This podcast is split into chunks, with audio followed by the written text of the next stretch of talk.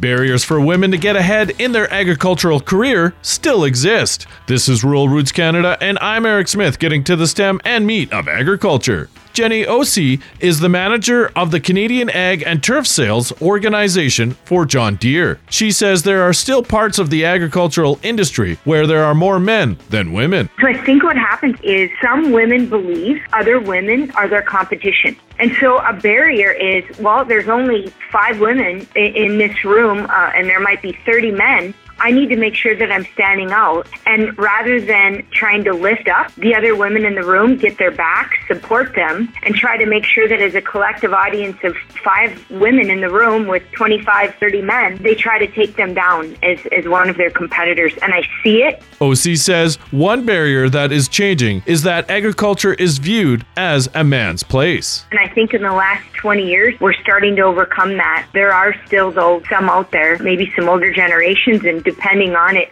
it might be in the seed business, it might be in the chemical business, whatever business it is in the whole agriculture space, there might be some of those sectors that just still think it's a man's place and not a woman's place. OC has been part of the Advancing Women in Agriculture Conference for a number of years. She says attending the Advancing Women in Agriculture Conference has helped her network. I go out on customer visits, I go to farm show, I go to different industry events, whatever event it is linked to agriculture, and I know people, and they know me, and it's because of the Women Agriculture Conference. The networking is just a phenomenal opportunity for anybody in this space to build, I think, lifelong personal and professional relationships. For more information on the Advancing Women in Agriculture Conference and to register, go to ruralrootscanada.com.